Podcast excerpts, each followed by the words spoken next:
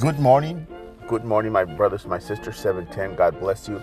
Uh, you can determine your choices. What kind of choice are you going to make today? Go to work, do a good job, go home? Or are you going to go complain and whine and, and just criticize everything under the sun? Stop criticizing people. Stop criticizing. Suck it up. Let it go. God bless you. Listen, to encourage you, Psalms 94, verse 19. When doubt fills my mind, your comfort, your comfort gave me renewed hope and cheer. Bang. You can renew your hope, people. Hope in Christ and Him. You can't change things. You can't change people. You can't change situations. You can change yourself to learn how to walk in those situations. Tonight at 6, we have prayer. 6.30, we have dinner.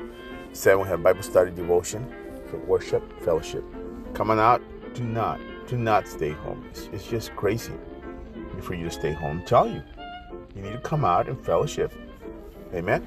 God bless you. Have a wonderful day. Pray for you.